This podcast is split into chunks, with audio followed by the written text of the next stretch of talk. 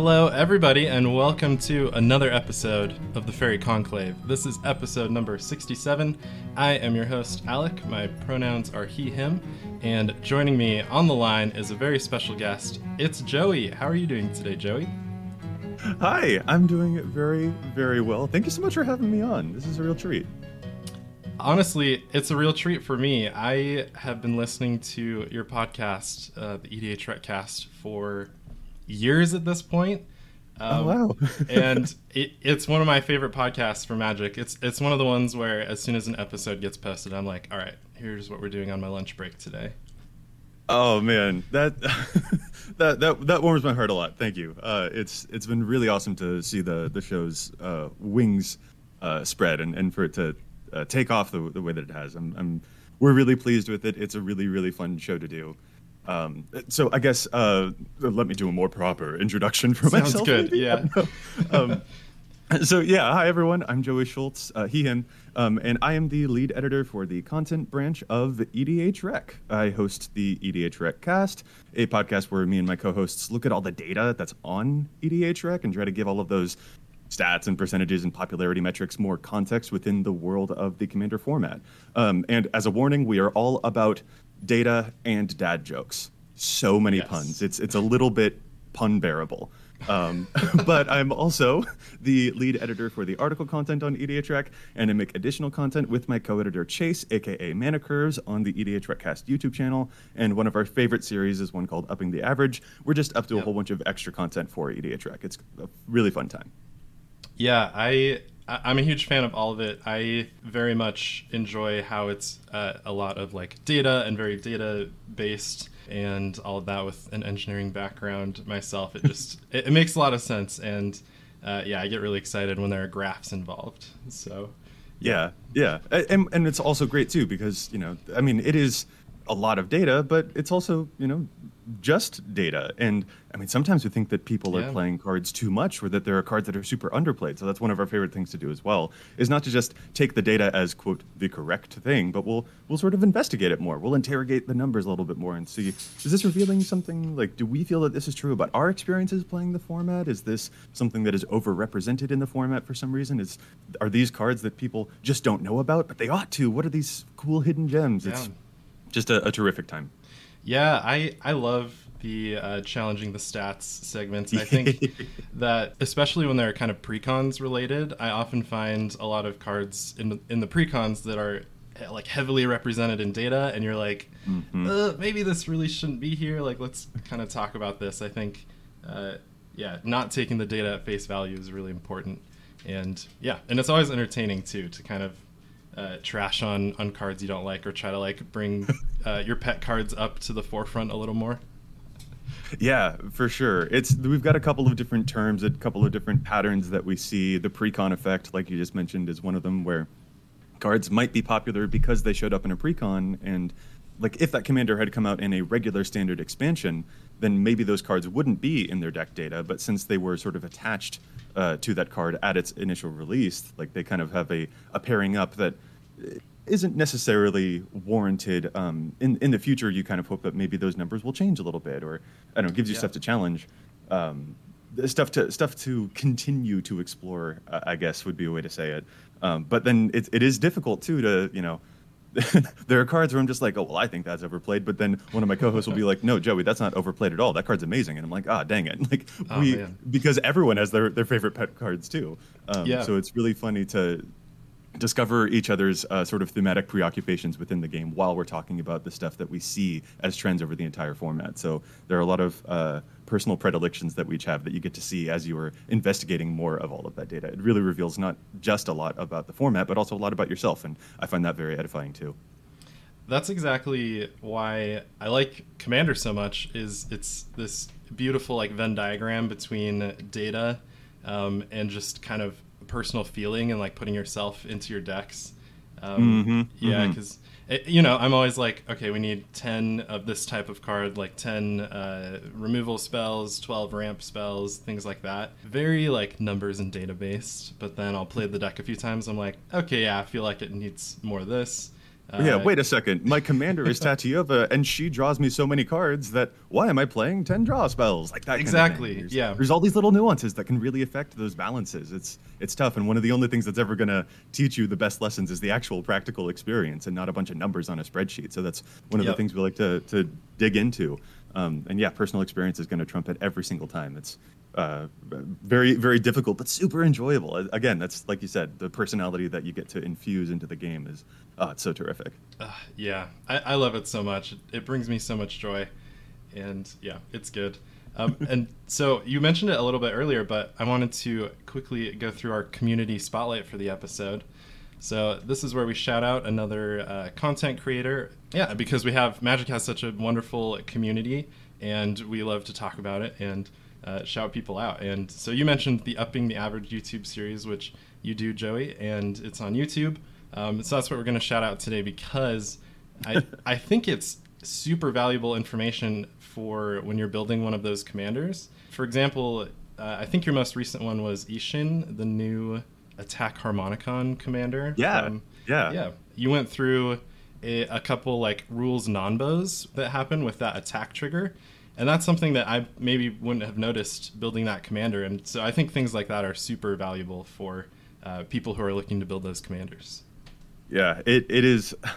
I, I, think I was saying before we officially started recording, I I was so overjoyed to see um, how the response to that series has been because I was kind of sitting on that idea for a while and mm. I was kind of under the impression that I might be the only one who actually liked the idea, but I started doing it and it really took off um, and it's it's delightful. So uh, for what I do in that series is I take the average deck data, which is compiled by all of the metrics and all of the stats on EDHREC. You know, it will see that oh, this commander usually plays. You know, the, the average deck shows us that the average uh, this commander on average plays 25 creatures. So it'll take the 25 most popular creatures, or it plays, um, you know, this many lands, and it'll take that number of lands, and it sort of all throws that into one big average deck, which is a really fantastic feature for folks who don't want to worry themselves too much about optimizing a deck. They really just want to get down and play a game ASAP. Give me a list. Um, like I don't want to futz around with the deck too much. Let's just get a list and go. Um, and that's a really great feature for a whole lot of folks, and it illuminates a lot about the ways um, the most often pattern, the most common patterns for that commander too. But you know, it's a bunch of averages, and that's yeah. why for me, I was like, well, I think we can tweak some of those though. So I take that average deck list, I put it into a deck building website, and I go over it. I play test a lot with it, and I'm like, what are some things that I think could take this from being a good start for a player and take it to a great start for someone? What are some other things that maybe aren't well represented in this commander's data just yet that it could be playing a little bit more that aren't very high in its numbers but should be? And what are some cards that, therefore, when you're making tweaks, you have to cut something? What are the cards that maybe aren't serving this commander as well given its current build? Um, and so, yeah, there, there are very commonly there are some rules nonbos that you might run into because a card looks like it might work one way, but it doesn't necessarily work that way. And I really like to use that as a um, an opportunity to highlight very interesting things about rules for a commander. But I also just like finding hidden gems. That's one of my favorite aspects to that series too. Um, so yeah, the the reception to it honestly has been um, really really heartwarming and I, I, love doing it. It's easily one of my favorite parts of working for EDHREC is being able to craft that series in addition to the podcast, in addition to editing all the content. But the upping the average has really been um, my my darling over the course of the past couple years, and I'm so happy that people love it so much. Yeah, yeah, I I'm happy to see a new episode every time, and uh, I think it's super valuable information just because um, when you take averages of things, just in general, it can kind of come out a little um, a little strange. And so taking yes. that average and um, yeah, and just kind of going through each card and talking about uh, like uh, like these types of cards work great in this deck, and like no judgment if you're playing them because it you know it still does stuff and it works, but uh, there's like a little interaction here, or something there that you might want to consider uh, a different type of card in this slot type of thing. I also appreciate how you always do a uh, like reducing the budget section Oh, um, for sure. Yeah, I, I, know it can be a, a, bit scary when you pull that average deck list and it's like nine hundred dollars, thirteen hundred dollars. But then when right. you really look into it, it's it's uh, you know a fetch land and a couple other like five cards that that's, are contributing to yeah. that. Yeah, that's that's one of the things that is so interesting to me uh, about that series too. Is that so the rule for my series is that I can't um, make any swaps that would increase the overall price of the deck. If anything, I want to try and keep it neutral or I want to lower the, the cost if I can. And then very frequently, I'll also do either honorable mentions for very budget cards or I'll do an entirely, I'll have two deck lists for the episode where one of them is the more budget list. Um, because yeah, you, you pull it up and it's like, here's a, a starting deck that is $300 and that looks like a lot at, at first, but like I mean, most precons these days are starting at like 250 or something. Right. I think. Yeah. Um, something to that effect. I don't know the exact number, but yeah, you'll pull up a list and it'll be like, all right, this starting deck is seven hundred dollars, and it's like, all right, well that looks a little bit intimidating. Let's investigate. Oh, it turns out that if I cut the land base, which has all of the shocks and the triomes and the fetchers and all of those, I cut out over half of that price. And if I cut out these other, if I cut out the Teferi's protection and the smothering tithe, I save another hundred dollars. So Yeah. the, the culprits for that huge price tend to be consolidated in just a few cards. It's not like the deck is all made of $10 cards. It's a bunch of things that cost a quarter and then a couple of outliers that cost like 50, 40 bucks. Um, so yeah, that's another really fun aspect to the to that series as well is um, kind of challenging myself to uh, find weirder cards that aren't super popular because you know it's not a direct correlation, but super popular cards can have an effect on a card's demand and therefore its price. Um, but it's a challenge for me, but it's also just practical. Like I don't want to Yeah. spend seven hundred dollars on a new deck.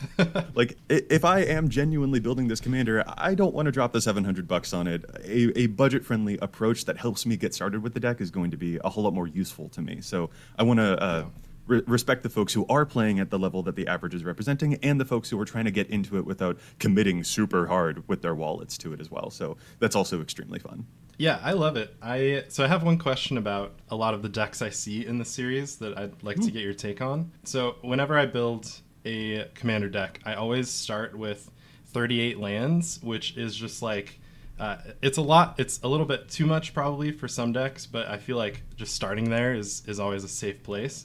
And hmm. sometimes I, I like get a little worried when you pull the average deck data and they're like 33 lands, 32 lands, and it's like a five mana commander. Yeah. me too. Me too. That, that that happens a lot. And there are some cases where a lower land count is justified. You know an elf Right. tribal deck has so many mana producing cards in the 99 in and amongst its elf elf tribal cards that it's going to be you know you don't want to to flood out necessarily. But there is a, definitely a tendency that I see in that series where it's just like starting deck is 34 lands, and I'm just like, okay, but the commander's seven mana. How is this happening? yes. I don't know. I don't. I don't know if this necessarily. I'm not sure. Um, but you know, that's uh, a, a thing to tackle. Again, that's why you know it's just averages. Um, Right, And you yeah. have to find something that will actually suit you. And and it's also really interesting. I mean, there are some commanders that I don't know how to do a video about at all, such as Atraxa, for example, because the Mm. average for Atraxa, you're going to see. You know, 25% of players are doing Super Friends, and another 25% of players are doing Infect, and another 25% of players are doing plus one counters. And if you average all of those out, you're going to get a big mishmash hodgepodge. But like, I, like that that's that's that isn't a properly representative of any one of those strategy styles or players' decks. So Yeah. yeah, the it, there there are um, a lot of interesting things that you can learn, but averages are just averages, and that's again, you know, the the point of creating content for EDH Rec is to investigate all of those numbers a lot more because there's a lot more that you can find when you are critical of them too, so that you can personalize the stuff so much more. I love it. Yeah, I think it's super valuable. So, uh, yeah, anyone who's out there who uh, maybe hasn't seen this YouTube series yet, I will have a link um, to it in the episode description below. So definitely go check it out, especially if Joey has done one of your commanders already or one that you're thinking of.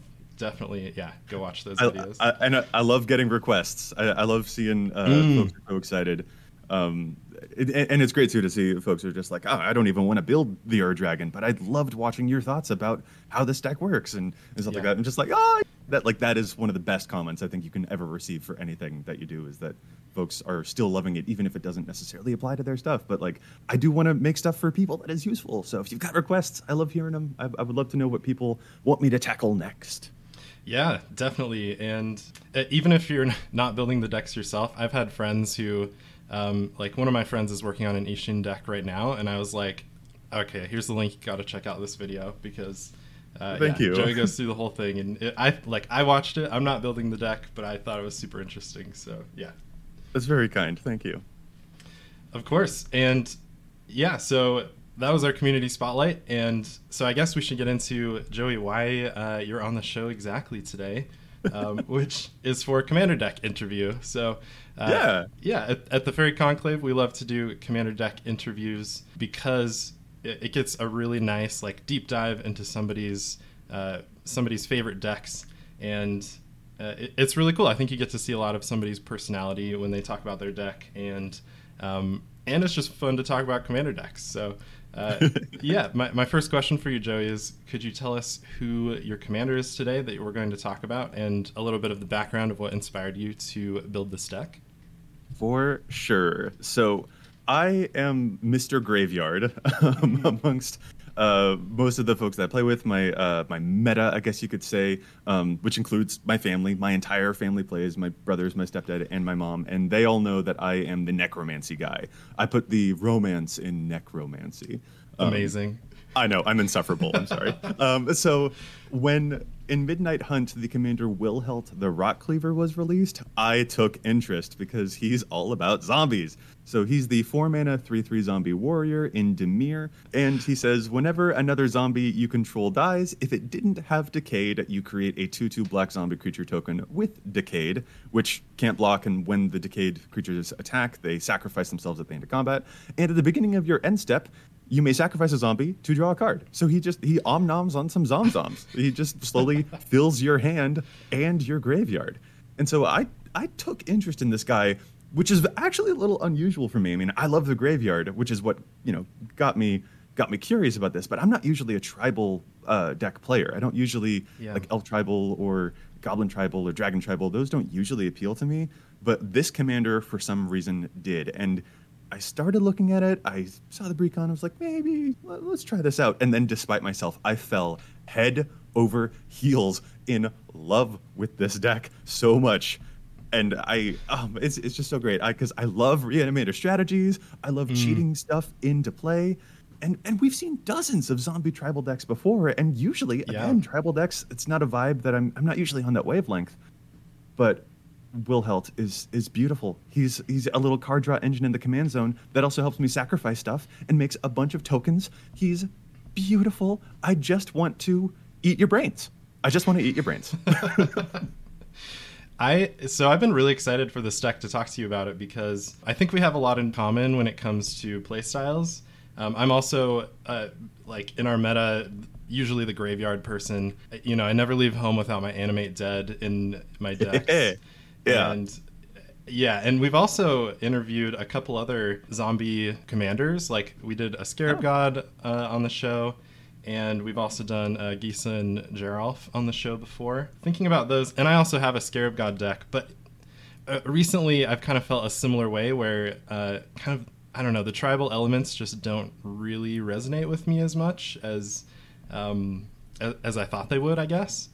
And mm. so I was thinking about Wilhelt, and I think out of kind of all of the zombie options, it's like the most zombie the ever zombied out of the this pile of zombie commanders and um, is also a zombie itself, which is kind of unique compared to the other ones. So that is that is yeah. true. Yeah, Scarab God, Geeson, Geralf. There are a couple out there that uh, aren't necessarily members of the same tribe, um, and, and I think we've also gotten to understand a lot of what some of the others do. You know, Grimgrin is very uh, mm. commonly associated with being a combo deck because he has this specific thing that you can do with a Rooftop Storm and a Gravecrawler. Um, Scarab God is sometimes uh, almost more of a control deck than he necessarily quote needs to be a zombie tribal deck.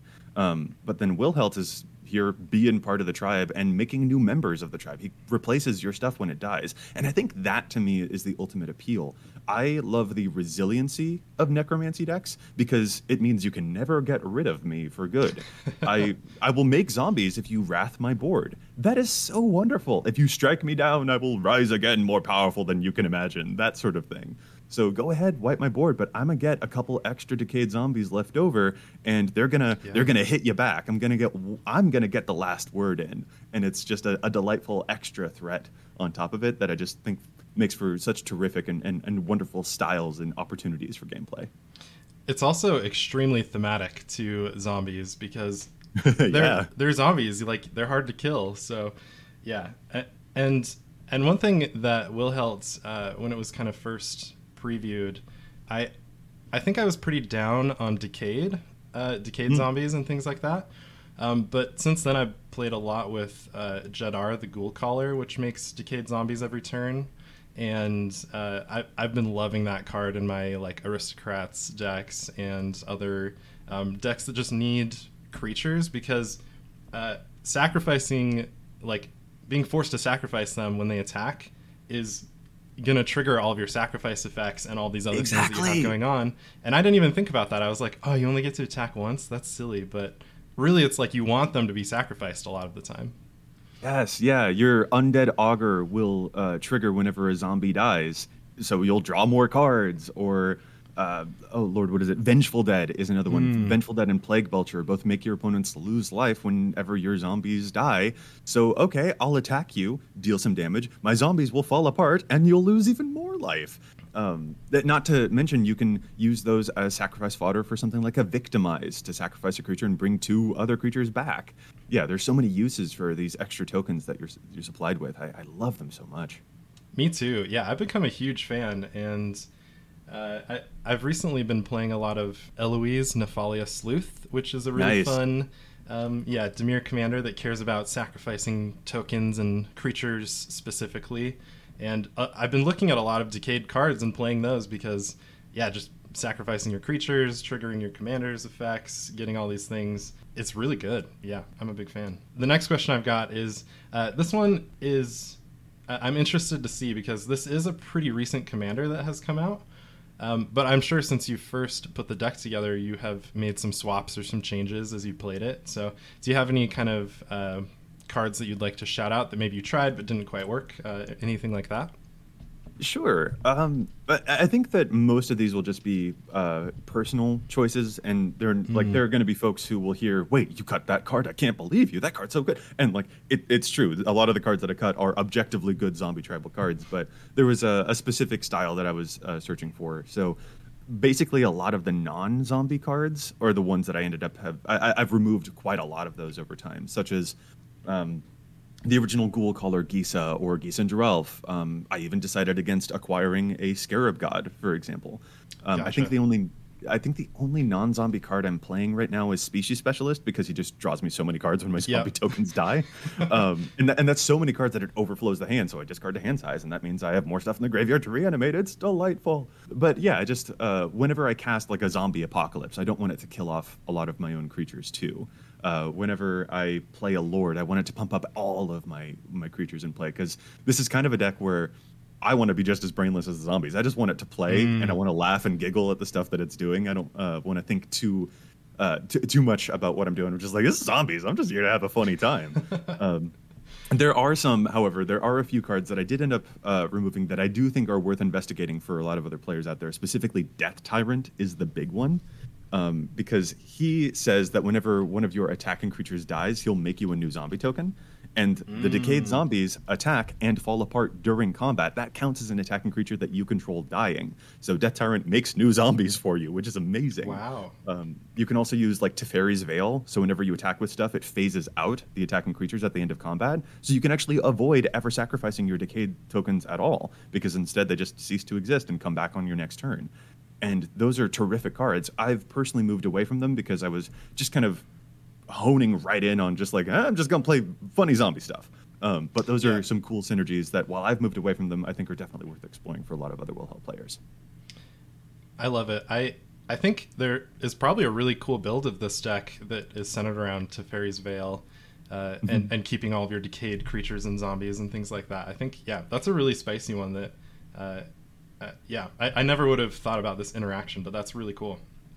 Oh, and I guess another thing I should say too is that another extension of this is that I also don't play any of the combos that Wilhelt has become a little bit associated with as well. There's like, uh, I think it's like a Poppet Stitcher or Poppet Factory or something like that that like removes the decayed status from your decayed zombies so that it would make infinite zombies and stuff like that. Or there are Gravecrawler combos that you can do, and those are all terrific. But it's just not necessarily what I uh, was was after. Um, I actually ended up getting rid of a couple of different sacrifice outlets, like Carrion Feeder, for example, because it made the deck very aristocratsy. And again, I just want to eat some brains. I just want to go chomp chomp uh, with, with my zombies. I just want to cast funny zombie spells. Um, so it's uh, again kind of like my brainless deck. But those are all interesting uh, avenues to explore for for different players for sure. But you know, personalizing it for me, I'm just like, I don't know what's going to happen. It's just a bunch of zombie stuff, and so that's that's the focus that I've uh, gone with it, and it just makes me giggle every single game. I love playing this guy so much.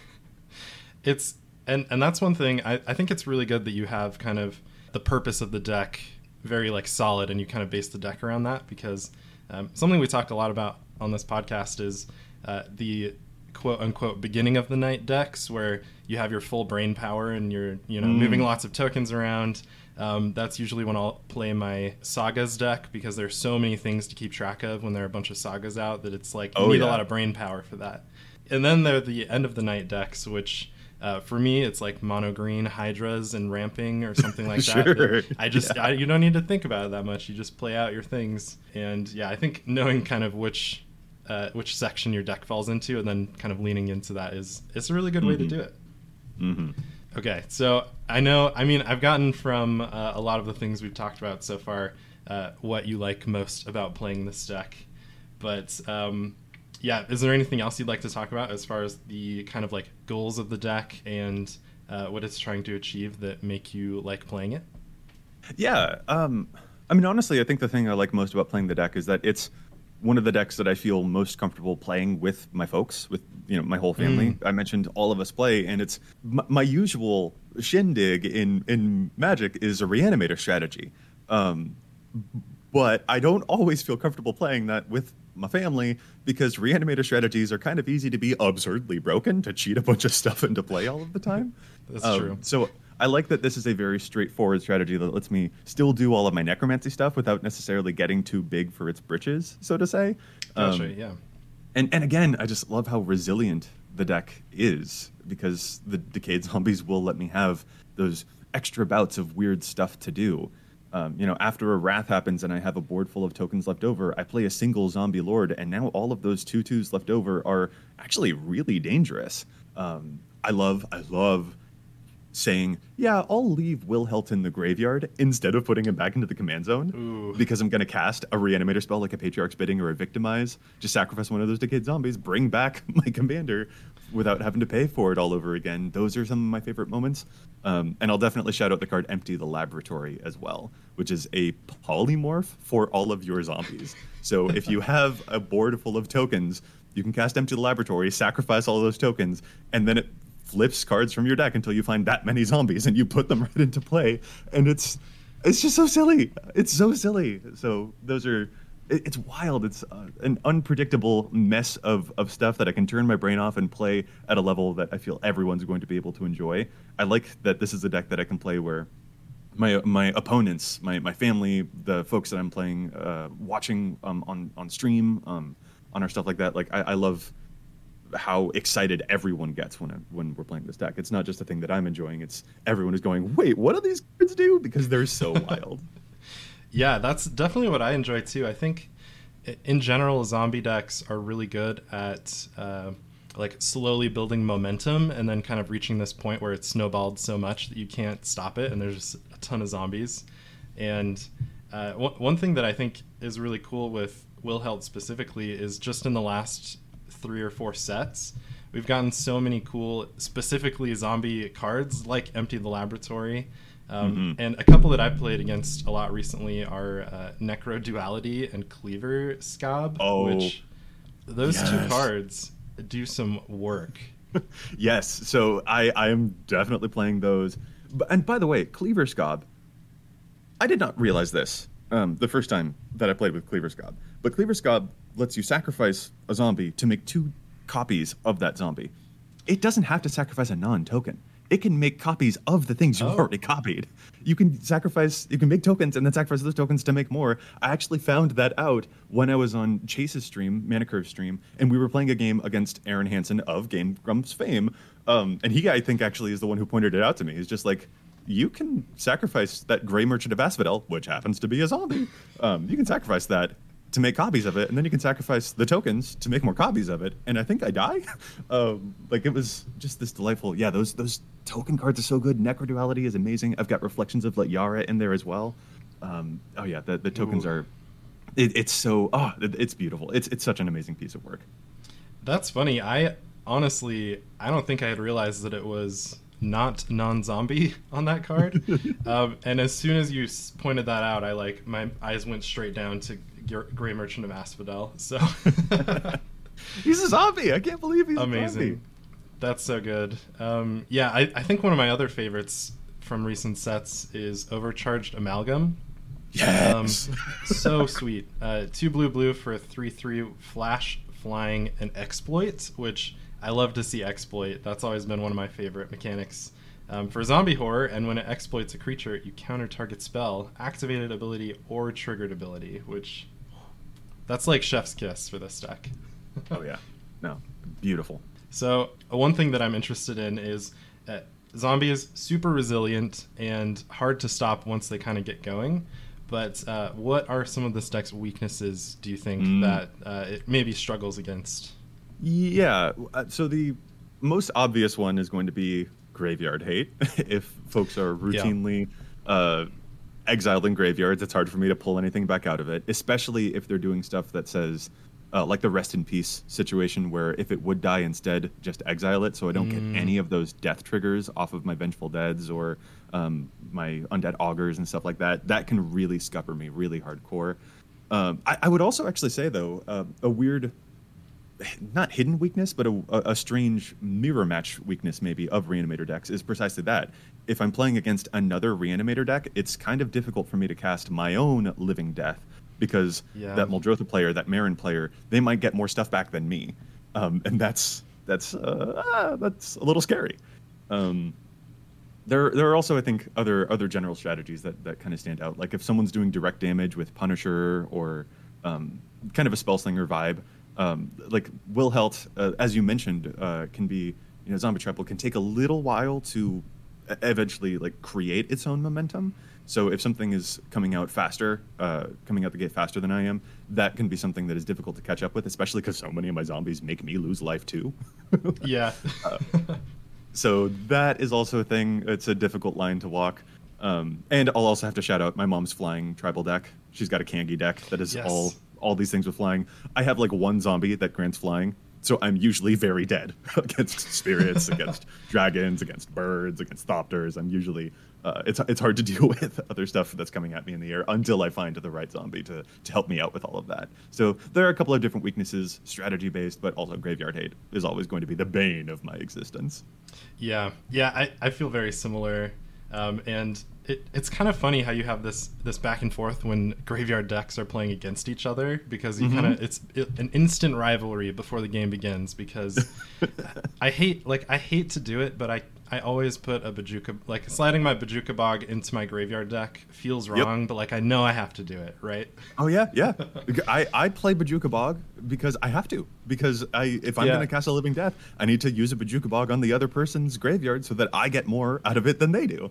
Um, yeah, it's Yeah. it's this weird rivalry that sometimes happens in a couple of games. And I'm like, wait, I'm supposed to be the graveyard player.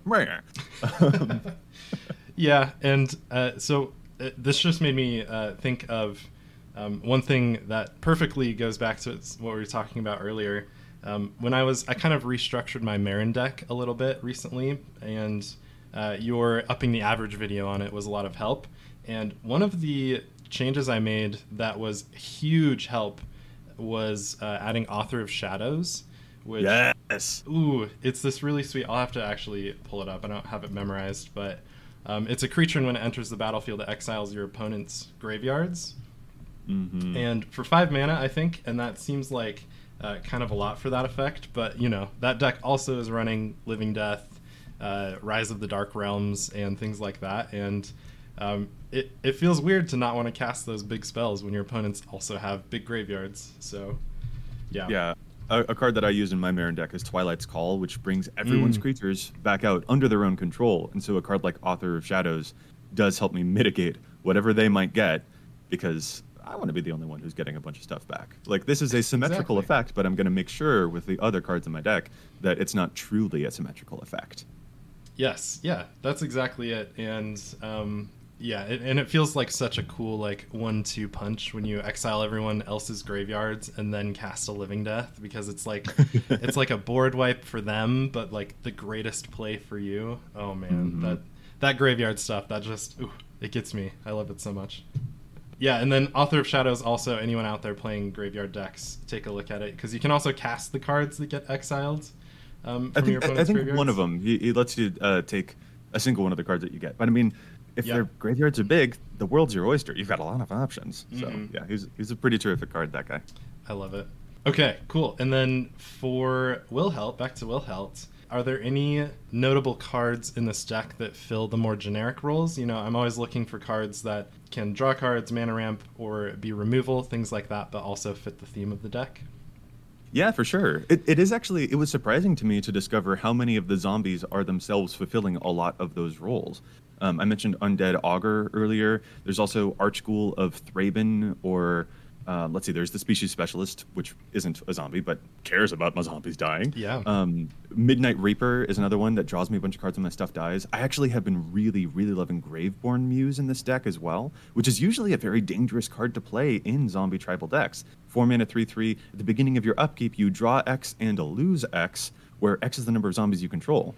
So you could draw like an extra five cards and lose five life. And this is not a May ability. You have to do that. So if your board gets too big, this thing could be your own worst enemy. But Wilhelt has a sacrifice trigger right at the end step. So if you are worried that this card will be too deadly on your next turn, Wilhelt just lets you get rid of it right off the bat. So it's very easy to mitigate for a bunch of those things. Um, I'm also impressed by even some of the mana rocks that I'm able to like. I don't know if manipulate is the right word, but like Heraldic Banner is an amazing mana rock. Oh, Three yeah. mana, you choose a color when it enters, and then it taps for that color, and it gives all of your creatures of that color plus one plus O. And when you're making this many zombie tokens, that's so much extra power, and it's on a mana rock.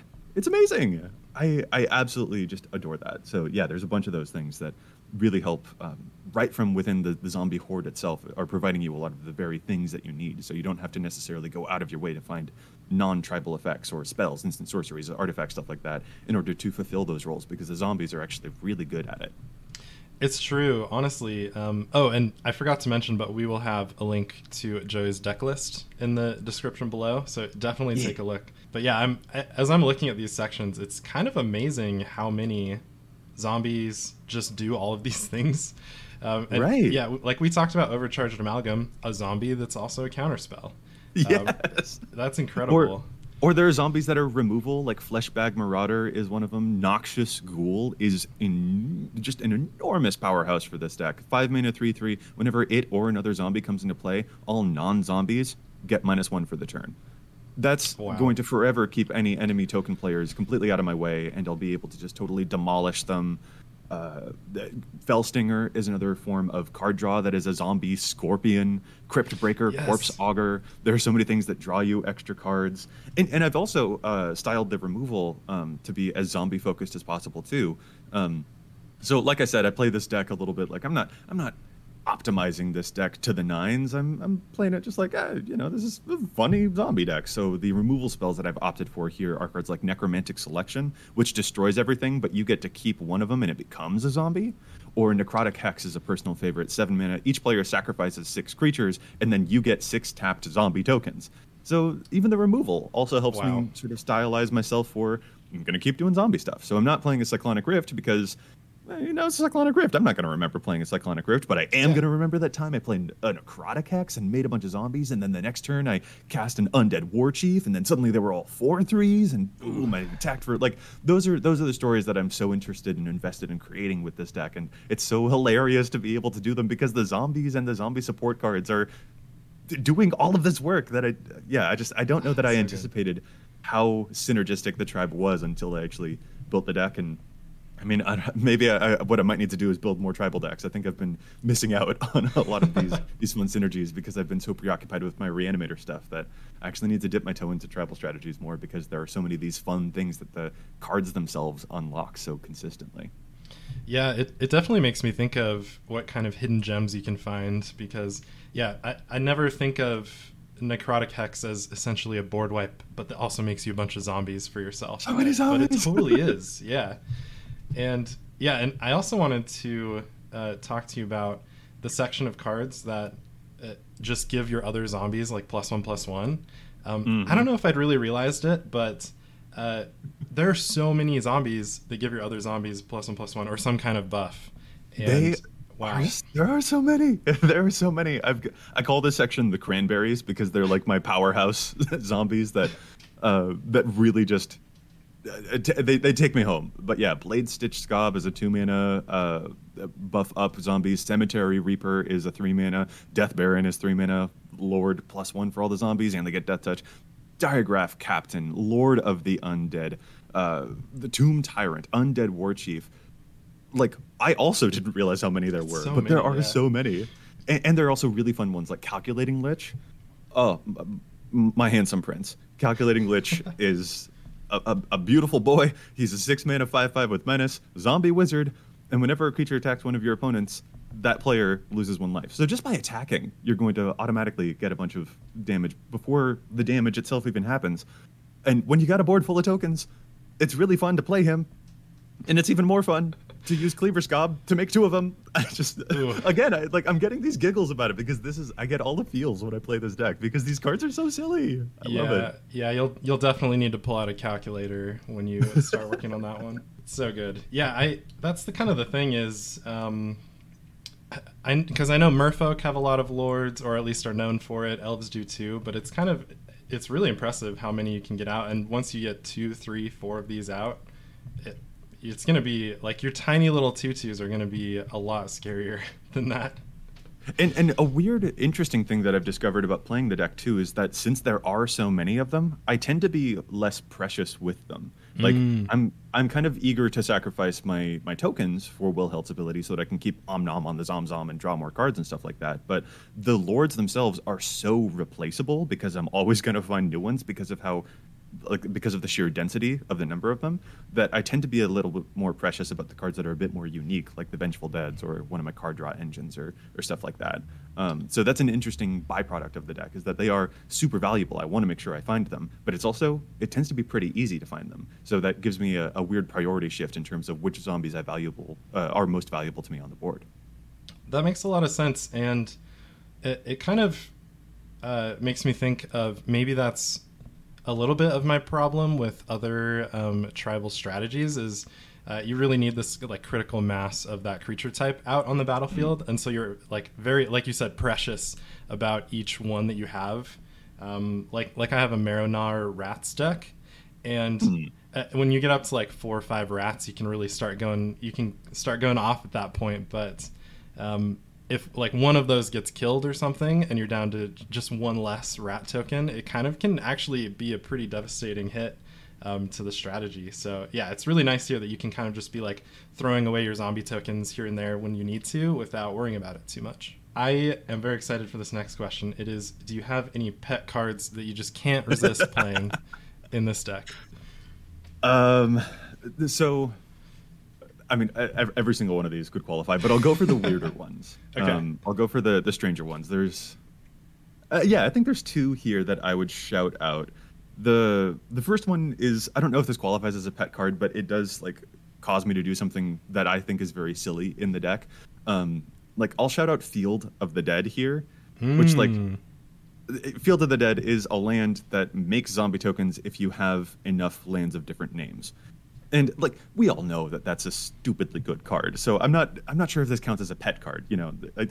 but, but the thing that I like about it, the thing that makes it I guess feel like a um, a personal choice for me is that it also inspires me to use not just regular basic lands, but a mix of like islands and snow-covered islands or swamps and snow-covered swamps because those count as different names for the purposes of Field of the Dead. It helps me hit that seven different name threshold more quickly. And I don't know, that is one of those. It, it's kind of a little silly, and I kind of just can't help myself. Um, I don't usually see, like, yeah I, I, I don't know if, if people really uh, care that much about Field of the Dead, but I'm just like, oh, I got to change my basics. Like, so that's um, Yeah. a, a funny thing for me is, is Field of the Dead. But you know, you know, that's also still a very zombie-tastic card, so that doesn't necessarily, um, y- y- you know, I, zombie making card in a zombie deck does that count as a pet card? I don't know. Um, so in that case, I have a different answer. A card that doesn't really have any business being in this deck, but I cannot resist, and that's Liquimetal Torque yes which okay which is probably like my favorite mana rock despite myself Uh, two mana taps to add a colorless, or it can tap to turn target non-land permanent into an artifact in addition to its other types until the end of the turn. There's no artifact synergy in this deck. I just love this card. I just think it's amazing yep. Because of the political applications that it occasionally unlocks. Like I don't have, I'm playing blue black. I don't have that much ability to destroy artifacts and, and stuff in, in these colors. But you know, if one of my opponents is playing a reclamation sage and they're about to be able to destroy an artifact, well, maybe politically, I could be like, well, hey, I'll turn that person's commander into an artifact and then you could destroy it. Or their planeswalker into an artifact and then you could just destroy it with your reclamation sage. So that is a card that doesn't necessarily quote belong in the deck, but personally, I love forcing that card wherever I can because I just yes. think it's so silly when you have the opportunity to make political deals like that with other people. I'm really glad that you brought up liquimetal Torque because I was going to, um, if you hadn't. This one, it, it's definitely a card. Uh, as soon as it came out, I was like, yeah, okay, I need I need at least 20 copies of this for for everything um, I'm building from here on out because just uh, you're right. Like it, 90% of the time probably will just be a regular mana rock. Um, but that like one game where somebody you can like combo with somebody to take out uh, the arch enemy's threat or something like that. it's just so oh, yeah. worth it. So good. Oh yeah, I, I think I um I played on the rules committee stream. Um, and at one point, I want to say it was Scott Larabee who uh, cracked a Nevinyrral's disc because he was playing a Super Friend mm. strategy. And Nevinyrral's disc would destroy everything, but not all of his planeswalkers. And so I was like, all right, well, in response to that, I'm going to turn your Ugin into an artifact, and yes. he's coming down with the ship. like, it's those little moments that I'm just like I'm, I'm gonna remember that forever. I, like those are the things I want from Commander is these hilarious little stories, and Liquimetal Torque creates a lot of opportunities for those stories, and I love it so much. Yes, I I'm such a fan of that card. I love it too. Um, yeah, it's great, and also I I really like Field of the Dead. Um, one thing that I have been dealing with lately is I don't know what it is, but they've just been releasing so many really cool uh, blue black commanders Mm-hmm. and um, and yeah, so I'm basically like copying and pasting my mana base um, from one to the next, and it, it, gets a little stale after a while. You know, I want to like spice things up a little bit, and so I think adding a Field of the Dead, which synergizes with your zombie stuff, um, and then using that as kind of an excuse to uh, maybe play some lands that you would normally play, so you can get those name counts up. Um, exactly. I think that's really cool. Yeah, I like that a lot. Yeah, it's this little domino deck building Sometimes adding one card isn't just adding one card. Yep, it's true. Okay, so favorite cards we've gone through, and there are a lot of them. I, I just think fill your deck with cards that are your pet cards, and you'll have a good time. um, but the next question I've got for you is what is the MVP kind of like card Ooh. of the deck that you just want to see every game and you're excited about it? All right, I all right, I will not be able to restrain myself. I have more than one answer. Um, okay. so so like Lazotep plating, um, mm. it, it, has really gone up in my estimation in this in this deck. Like sort of just in the format in general, but especially here. Uh, two mana instant where you amass one, so you make a one one zombie army creature, and it gives you and your permanents hexproof for the turn that's pretty clutch because it can save you from some type of you know direct damage effect, for example, or it can save your commander from removal, and you'll make a zombie that he'll eat next turn, and then he'll create a, a token to replace it in addition to that. So wow. I've been really loving that one. Whenever I have it in my hand, I feel a lot safer. That's a, a, a really great one. Um, repository Skaab. Oh my goodness. Uh, this oof, repository Skaab is what a thing of beauty. So that's another one of those exploit cards. Uh, he is a common, just a little common zombie, a four mana three three blue creature um, who can exploit one of your creatures when it enters the battlefield. And if you do exploit a creature, it returns an instance or sorcery card from your graveyard to your hand. Oh wow! If I if I get that card in my hand, I feel unkillable. My army feels indestructible because I'll play a zombie apocalypse, returning all my zombies from the graveyard to the battlefield, and then a repository Skaab will get back the zombie apocalypse, which can get back all of the zombies, which can get back the zombie apocalypse. Like that is just a little common, but getting back these mass reanimation spells over and over again makes you feel just on top of the world. So that guy's just a little common, but he he pulls just so so much work. Oh man, there's so many I want to shout out. I also I, I, love Noosegraf Mob. I think that's a kind of an underrated token maker. It's like a six mana, starts as a five five, but every time players cast spells, it gets weaker mm, and then yeah. creates zombie tokens, and then it usually dies. Or if you have your uh, your diregraf captains and your death barons, your zombie lords pumping it up, then it says it's a zero zero, but they actually get plus two, so it sticks around. Um, and you just make so many bodies for six mana. I love that guy. Um, but okay, okay. Final answer. I have my final answer. Okay. Again, I told you I'm insufferable. My final answer though um, has got to be Sakashima's will. Like, Ooh. so Sakashima's will is wild, and I was inspired by the folks um, when we were uh, streaming uh, on our our EDH stream. Um, there were some folks in chat who recommended this card, and I was like, okay, let me try it out. And it is, yeah, this has actually got to be my my MVP card um, because I know I'm in for something special if it happens. So f- it's a four mana sorcery, and if you control your commander, you can choose both of these effects. You have target opponent give you a creature of their choice. You gain control of that creature, and this doesn't end at end of turn. So you just take one of their creatures. They have the choice of which creature, so you know that can be good, can be bad, but that's not the important part. The important part is that you also choose a creature you control, and then each other creature you control becomes a copy of that creature until end of turn boy howdy i it's it's such a when you have a board of two two zombies that are all decayed and you're like ah, you know these are just whatever and then you turn them all into undead war chiefs. So each of your zombies is giving each of your zombies plus two plus one. Oh, when when you turn them all into diregraf captains so each of your zombies is giving each of your zombies plus one plus one.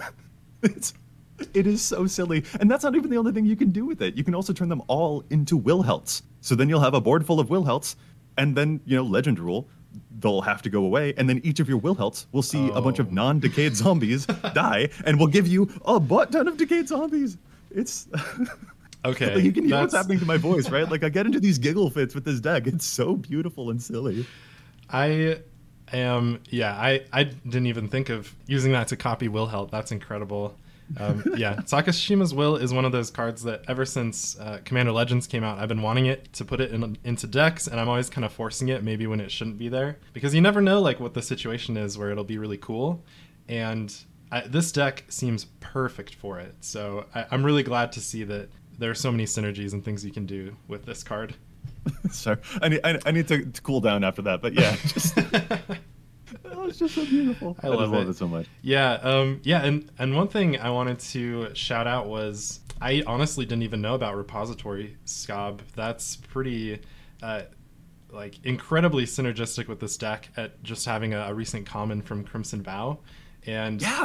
yeah, that that's incredible. I really love one of my favorite things about uh, building commander decks is just finding those like little like synergistic commons here and there 25 cents um, kind of like bulk cards and suddenly they're like perfect for your commander deck and um, that's one of the things that i love about commander is finding little little hidden gems like that one nearly uh, passed me by. I nearly missed it because it is just a common, and Yeah. it was from the set directly afterwards, and there was so much, like uh, you know, the so so many cards, new things being introduced. It's hard to keep up with all of it sometimes, and you know, looking for these little blue commons wasn't necessarily a thing that was on my radar when I was, you know, trying to find other reanimation stuff to put into Yeah. this deck. And ooh, are there any other cool zombies? And I was looking at these other big flashy cards from the set and getting distracted and stuff like that because.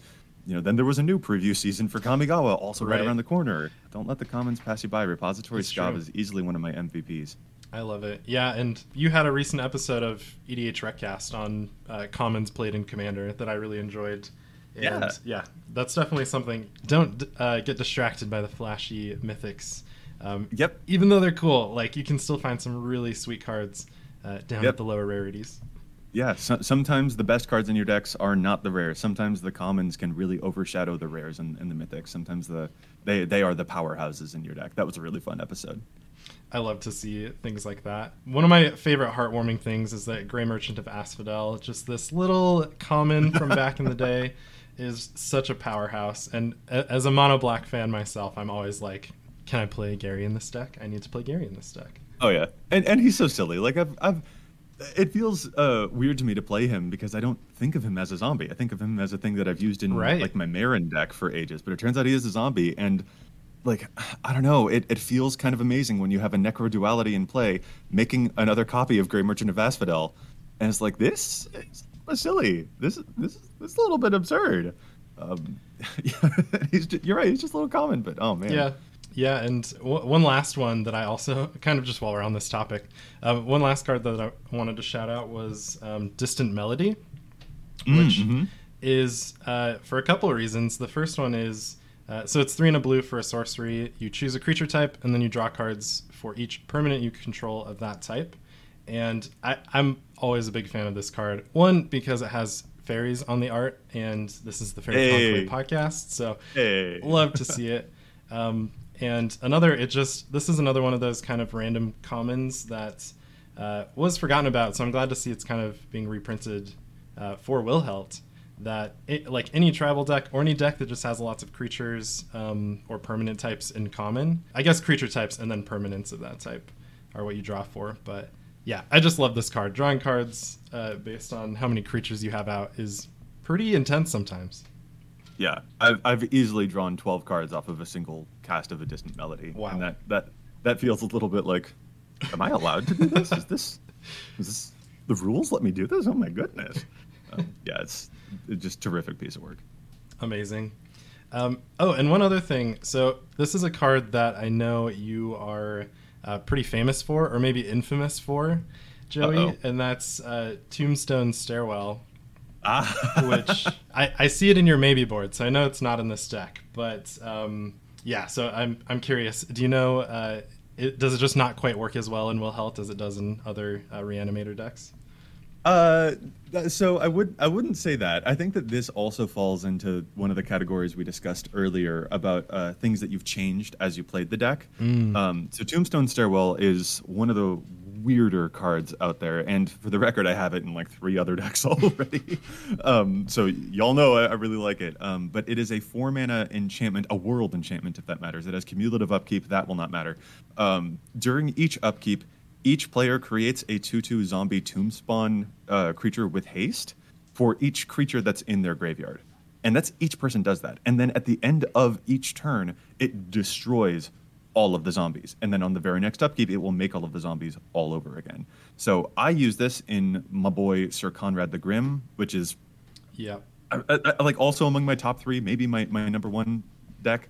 Um, I've got this in Meren as well. Like this is an amazing token creator that forces everyone to make tokens. And if you've got a blood artist in play, then everyone's dying basically immediately. If you've got Sir Konrad in play, he witnesses so many creatures die every single turn that yeah, peop I don't know. People are just not surviving. But since I've used this card in so many of those other decks, um, it tends to be for for me here. I'm like, eh, you know, I've seen that aristocrats e sort of style in my other decks, and I love those win conditions there. Um, and I did initially. I was wondering, should I also put that in here? And I think my first draft of the deck, I did have it, and I think it would be really, really excellent. But it happens to be a thing that I've done elsewhere. So here, I wanted to be a bit more um, straightforward. So it was one of those things where, you know what, I bet that this would be an excellent way to play the deck, but I'm going to go a bit more brainless with it because I just want to have some some silly fun playing against my folks or, or whatever. Um, so yeah, absurdly powerful card. Use it. It's terrific. It's hilarious.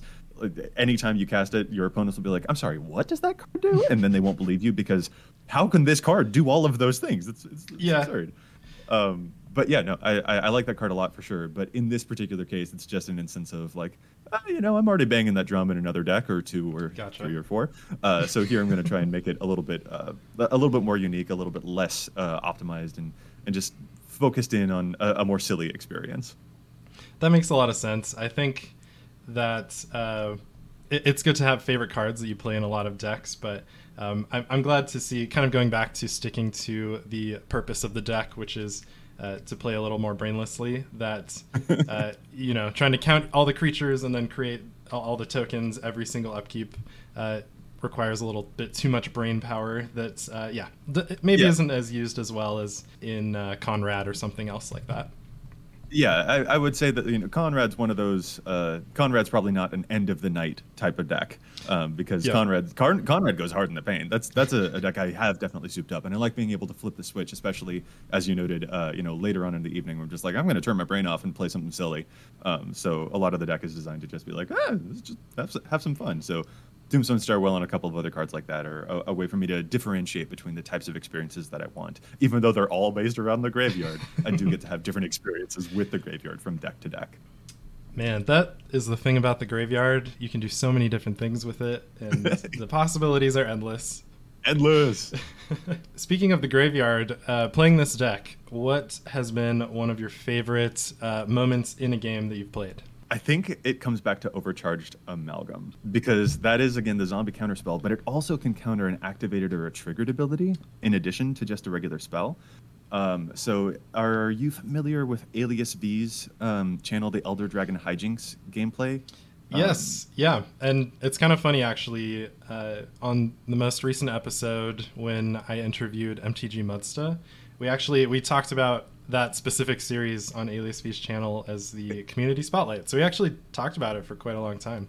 Yeah, it's it's terrific. Uh, Alias and um, and Olivia Gobert Hicks are they terrific. Flipping flipping love them. Yes. Um, and I was uh, fortunate enough to appear on one of the episodes with uh, them and with Rachel Weeks. Um, and I, in that episode, I cast a mass reanimation spell to bring back all the dead creatures. And in response, Rachel uh, sacrificed her remorseful cleric to exile my graveyard so that I wouldn't get anything back. And that's when I responded by flashing out that overcharged amalgam, exploiting Ooh. itself to counter target activated ability so that my graveyard would not get exiled, and then I could revive all of my mess of zombies. Um, that's that's been a terrific highlight for me for sure. Okay. Yep. That is iconic. And I'm glad you also caught that on film. Um, so it, I, I, was like, am I going to be able to get away with this? Is this going to happen? Um, I, I, rarely, usually when Graveyard Hate comes up, like when I first saw that Remorseful Cleric hit the field, I was just like, yeah. oh, I'm probably not doing anything this game. And then Overcharged Amalgam pulled me right back into it and put me back in the driver's seat. And so that was a, a, a total 180 of a thing that I was so, so pleased uh, got, got to happen. And it, it, makes me feel warm and fuzzy to stick it to the graveyard exile because I'm like, haha, I, I, I did it. it's so thematic too. Like, you, you, didn't just play any boring old like counter spell or arcane denial or anything like that. You actually pulled out the zombie that is also a counter spell. So, mm-hmm. yeah, incredible. Mm-hmm. I love that. Thank you for sharing. And yeah, thank yeah, you for asking. Of course. Um, so we've made it. This is the last question that I've got for you in this interview um, about this deck, and that is, what advice would you give to other players who are also looking to build a Wilhelt deck? Yeah, I would honestly. The vibe that I've gone with for these is to kind of just lean back and enjoy the ride. Um, there are so many different zombie tribal commanders out there, and I think comparing and contrasting all of their different abilities is going to be really useful to help you find the one that actually appeals most to you.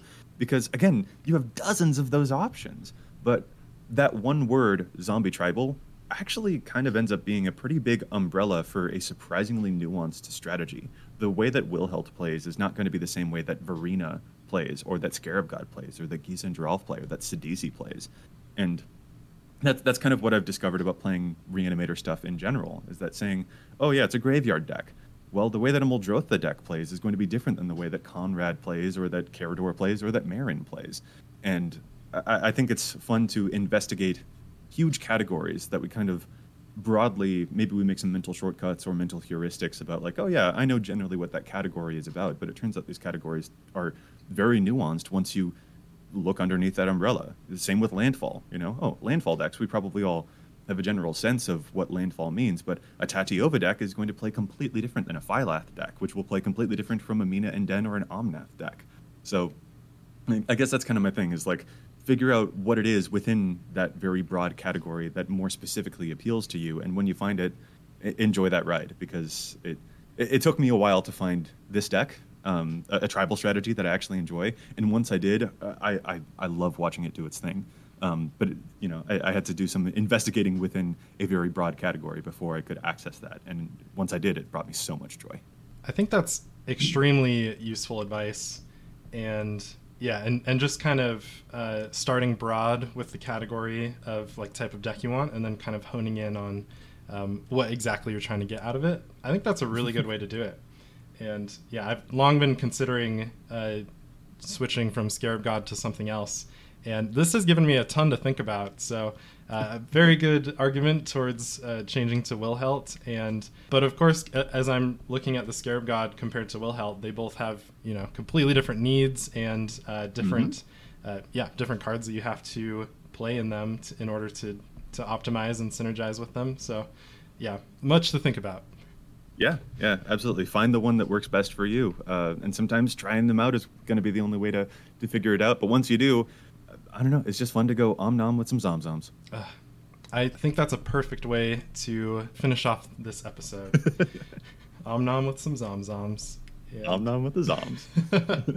it's so good. It's been such a pleasure having you on the show, Joey. Thank you so much. Yeah, thanks for inviting me. This was uh, a, a, real treat. I'm, uh, I'm again, I'm just, uh, I'm, I'm tickled pink when uh, folks uh, are excited to see the the stuff that I'm up to over here, and when I saw what you guys were doing too, I was just like, you know what, this is fun. This is cozy. I want to talk about some some Commander with these guys. Great. Yes. Um, so yeah, I really appreciate you having me on yeah, uh, I've been yeah very much looking forward to this, and I'm glad that we could make this happen. Yeah, and as we kind of wrap things up, do you have any content or links or plugs or anything you'd like to shout out as we end the show?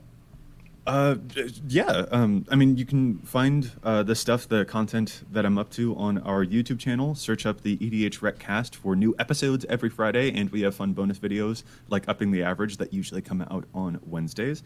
Um, if you want to follow us, you know, social media coordinates on Twitter, for example, we're at EDHRECast. If you want to find me personally, I'm at Joseph M Schultz on Twitter. And uh, oh, if you want to see me play Wilhelt or any of my other innumerable uh, necromancy decks. Uh, we also stream every Wednesday at 6 p.m. on twitch.tv slash EDHRECast. Perfect. Yeah, and also we'll just have nice, easy links um, under this episode where you can go check out all of those things. Yeah. And so as far as the Faerie Conclave goes, you can find us on Discord and Instagram and Twitter. Um, we also just started on YouTube, so check out our YouTube channel and listen to the episodes there if you prefer that platform instead. Besides that, thank you all for joining us, and we will see you next time. Take care.